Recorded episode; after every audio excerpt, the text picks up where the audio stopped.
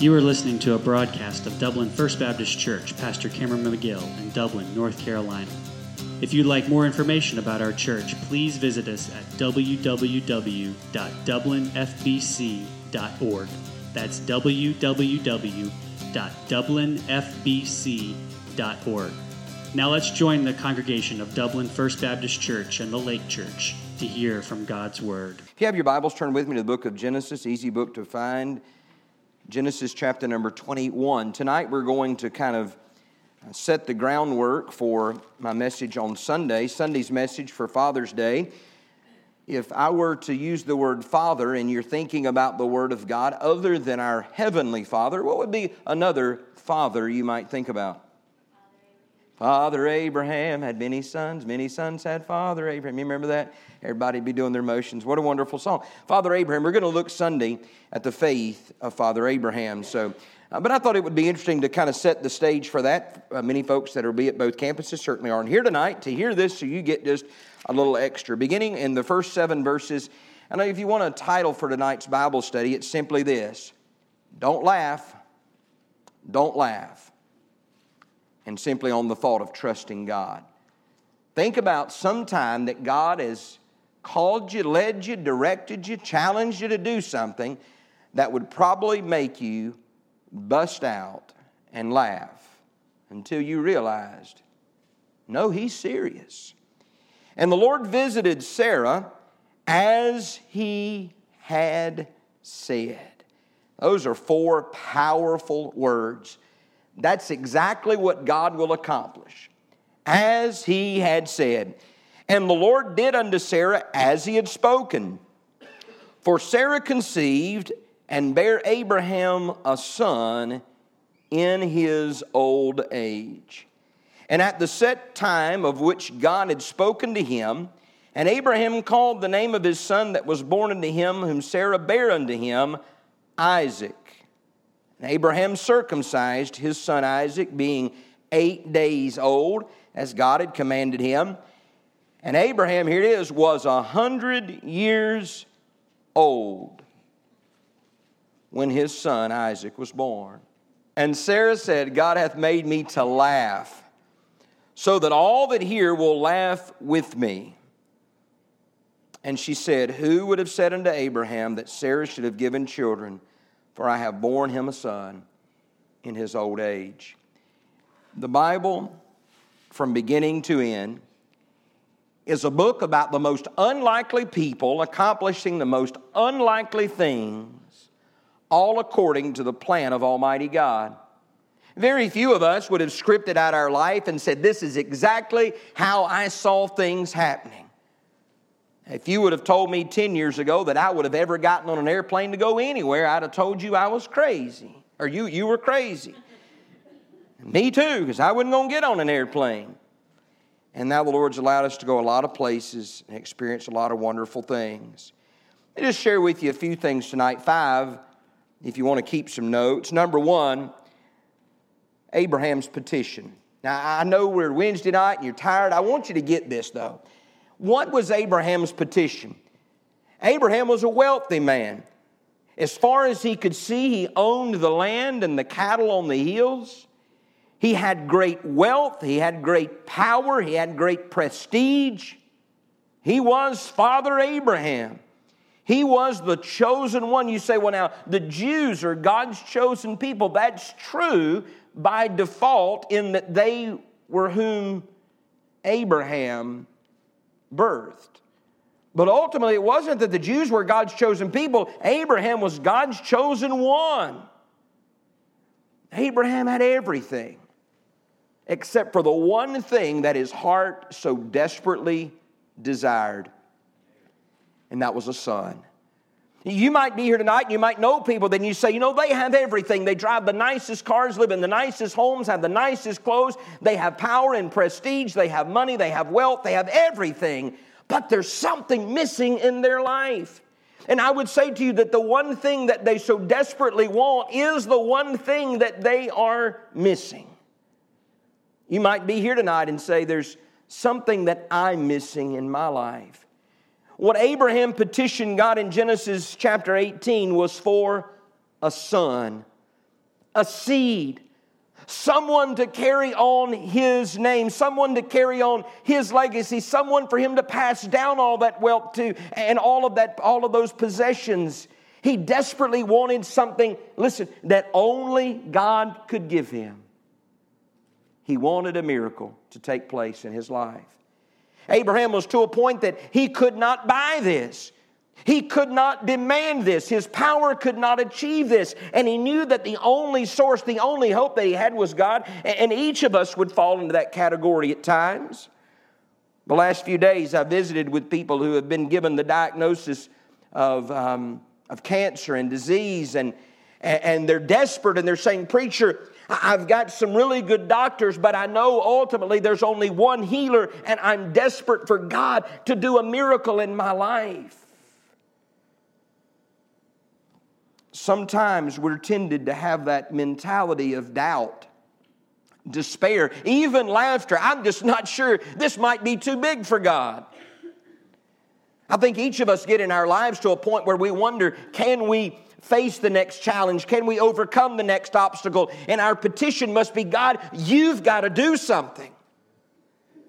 We have so many pastor friends that are into such struggle and turmoil.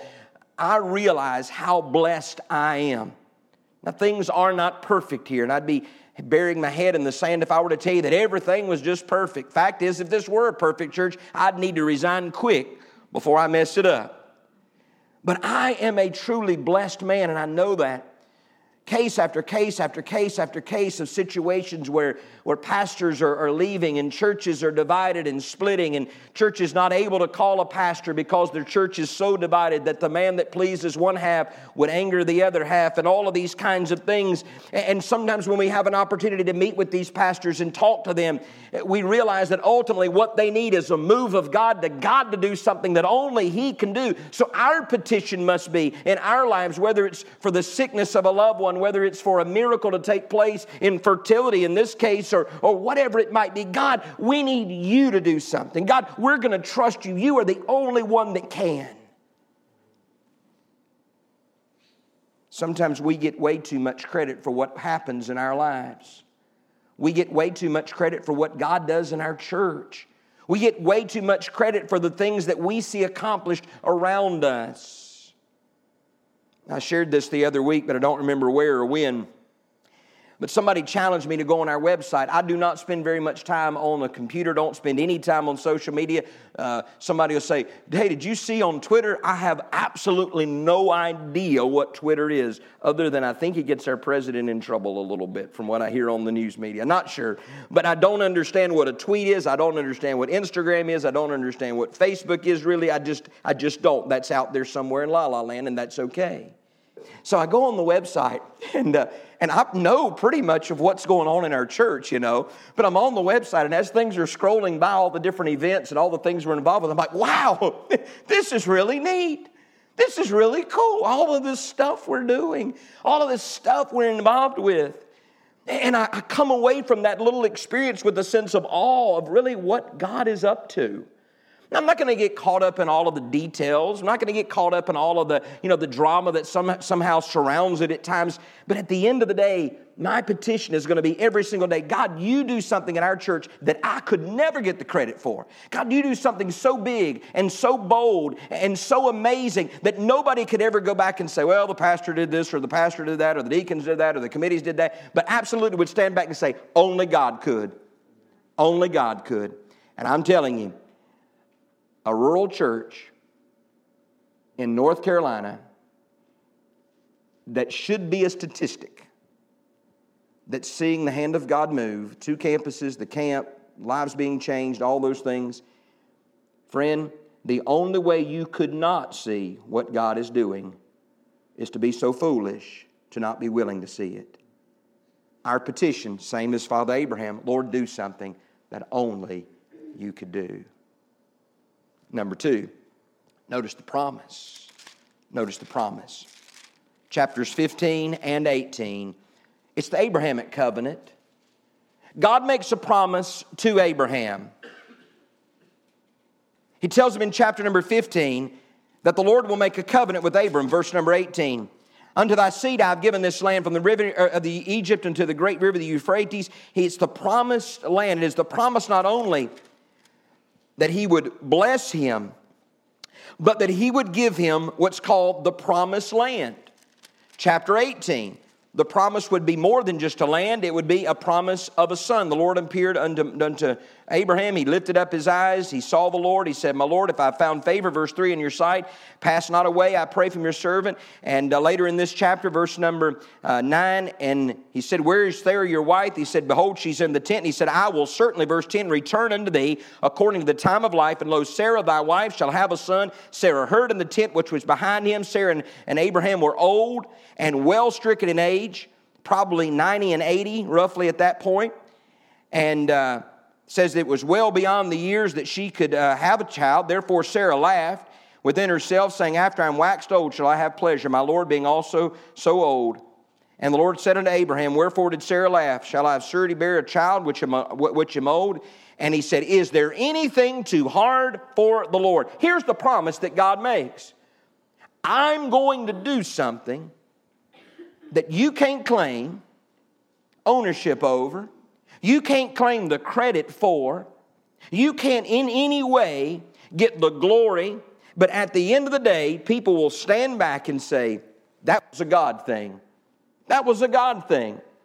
In the lives of our children, what do we want to see? We want to see them succeed, marry right, get the right job. Listen, at the end of the day, I want to be able to stand back and look into the lives of my children and say, That was a God thing the doors that were opened and the things that they were able to accomplish, they could have never done that in and of themselves. God's promise is to do. Remember what, the, what, in, what, what Paul said in the book of Ephesians? Now unto him who is able to do exceedingly abundantly above all that we could ask or think. Abraham's petition God, I just want a son, I just want a seed. And God's promise is it's exactly what you're going to get. God could, now think about this, God could have given Abraham a son when he was 35, and Sarai was 25. Could he not? But he would have rather performed a great miracle to show his mighty hand at work.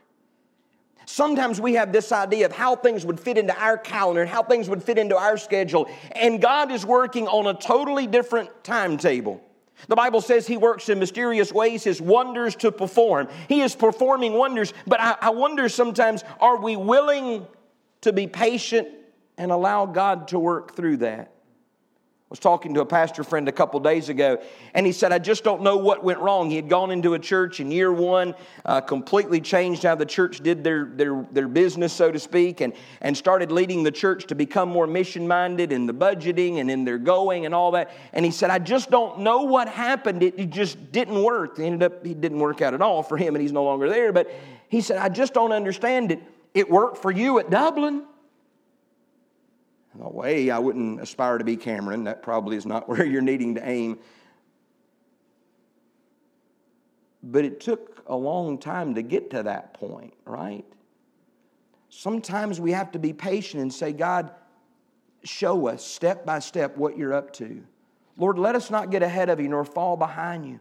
Lord, let us be faithful day after day to look for where you're at work to be patient and wait upon the miracles. It's like the 18 year old girl that says, I want to find a man. I want to be married. I want to be married and have two children by the time I'm 25 or whatever, you know. I've got a time frame and, and goes out and says, I'm going to make this happen. I'm going to force this to happen. And the, the first goofball that comes along, she's in love, you know. Instead of being patient and waiting upon Mr. Right. That leads us to point number three. You've seen the petition, you've seen the promise. I hate to tell you, though, there's a problem. Number three, the problem. The problem is found in Genesis 16, the first four verses. Keep it concise tonight. Now, Sarai, Abram's wife, bare him no children. Now, this is part of the Bible that's in here, and it's plain. Sounds like something ought to be on about 2 o'clock on CBS. She bare, bare him no children, but she had a handmaid, an Egyptian, whose name was Hagar. And Sarai said unto Abram, Behold, now the Lord hath restrained me from bearing. I pray thee, go in unto my maid. It may be that I may obtain children by her. And Abram hearkened to the voice of Sarai. I don't know any details on that. I don't know if Abram said, No, there's no way I could do that. It just says he said, Okay. Okay. Didn't take him a lot of convincing. And Sarai, Abram's wife, took Hagar her maid, the Egyptian, and after Abram had dwelt ten years in the land of Canaan, and gave her to her husband Abram to be his wife, and he went in unto Hagar, she conceived, and when she saw that she had conceived, her mistress was despised in her eyes. For time's sake, we cannot break this down and make it as plain as it probably needs to be.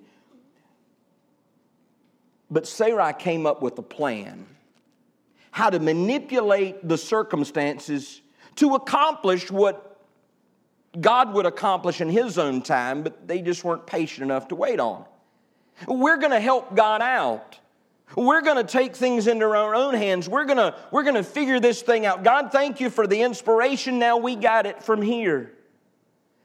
May I say to you that every day we need to be bathed in prayer and in the Word of God and, and patiently seeking that God would do that which only He can do.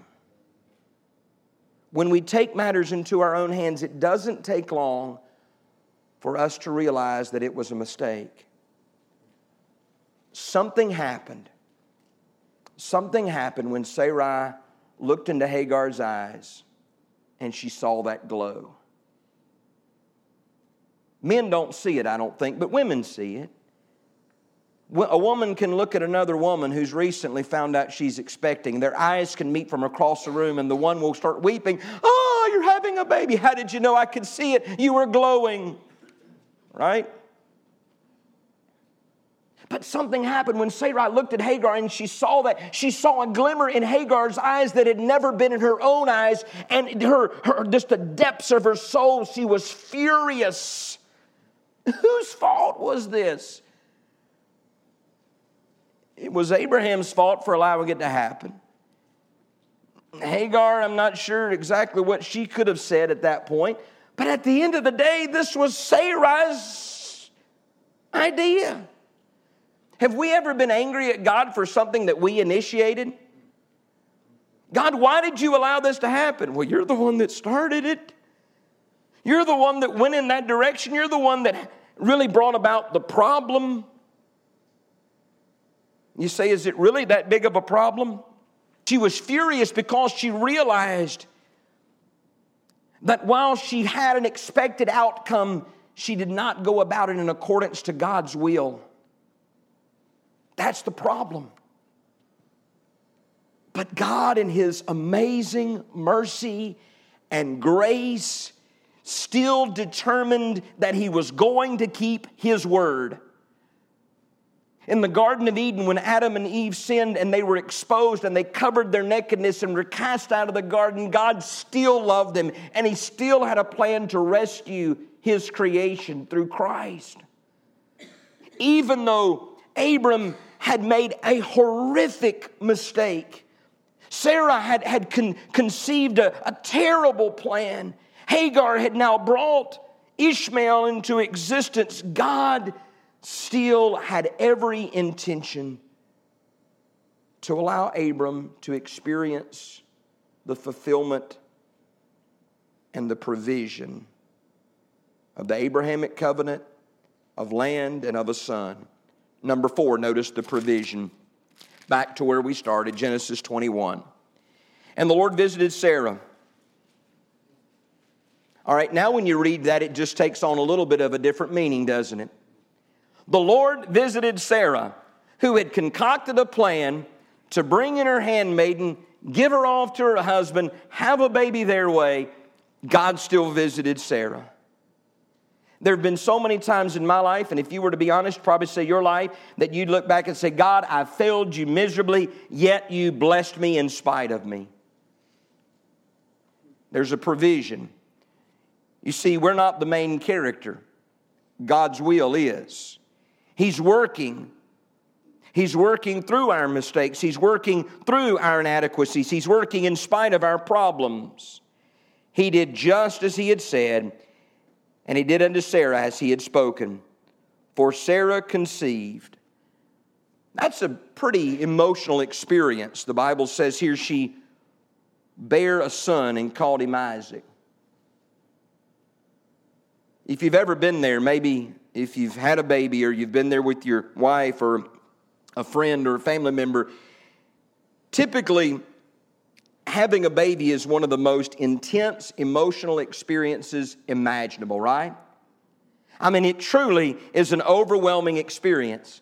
Can you imagine the emotions that Sarah was experiencing at that moment? Not only had she brought a child into this world, not only had she given her husband the son that he so desperately wanted, not only had she become a mother, which was so very important, but in that moment she realized that God's mercy and His grace and His unmerited favor still enveloped her in that moment, and God had still blessed her in spite of all that she had done that was wrong. The provision. Abraham called the name of his son Isaac, which meant laughter. Time's about up, but here's the point. Do you remember the first time that God mentioned this whole subject of laughter? God said to Abram, Why did Sarah, Sarai laugh? Oh, oh, she didn't laugh. Yes, she did. And it's coming full circle and saying, I'm going to remind you. I'm going to remind you of your response to the promise of the Word of God. Laughter. Every time you call out his name, every time his descendants hear and read about Isaac, they're going to be reminded of the response that you heard or that you had when you heard the word of the Lord. Let's close with this. Number one, we saw the petition. Had everything, wanted a son. Number two, the promise. I'll give you the land, I'll give you the son. Number three, the problem. They took matters into their own hand. Number four, the provision. In spite of their disobedience and in spite of all of their problems, God still gave them exactly what He said He would. By the way, it's true with the land 40 years of wandering, but He still sent them in. Joshua and Caleb at the head going in. Moses never stepping foot into the promised land, just seeing it from afar. But God still kept his promise with the land. God still kept his promise with the son, in spite of Hagar, in spite of Ishmael, all these things. Number five, if you're keeping notes, this is a big word. I'm not sure I spelled it right. The perpetuality. Not even sure it is a word, but I'll make it up if it's not. The perpetuality. What does that mean? It means it's still going on today. Twofold. Number one, the perpetuality is going on today through the bloodline of Abraham. He said, From your seed, all of the nations of the earth will be blessed. That's Jesus. In Dublin, North Carolina, the gospel of the Lord Jesus Christ is still radically changing lives and saving souls. If you were to go to the farthest reaches, to the depths of the jungle, to the most far reaches of the biggest city or the smallest village, the gospel of the Lord Jesus Christ is continuing to change lives. From your seed, all the nations of the earth, all the peoples, tongues, and tribes shall be blessed. But there's another point of this perpetuality, and that is the promise of Abraham's people I will bless them that bless you and I will curse them that curse you. The strongest ally we have as a nation is the allegiance with the nation of Israel and the promise that is fixed in perpetuality, that has no expiration date, it has no condition except that God will bless those that bless the people of Abraham. Been drinking from a fire hose tonight, lot to take in, but it all goes back don't laugh. Don't laugh. What would God call you? What would God inspire you? What would God challenge you to do at this point in your life? My prayer for us is that God would do something here at Dublin, at the Lake Church, at the camp, through our ministries and through our individual lives that truly only He can do. Don't, don't take it into your own hands and force it to happen. Be patient, trust God. Trust God. Father, thank you for the privilege that's been mine to share this, Lord, portion of your word as we prepare for Sunday.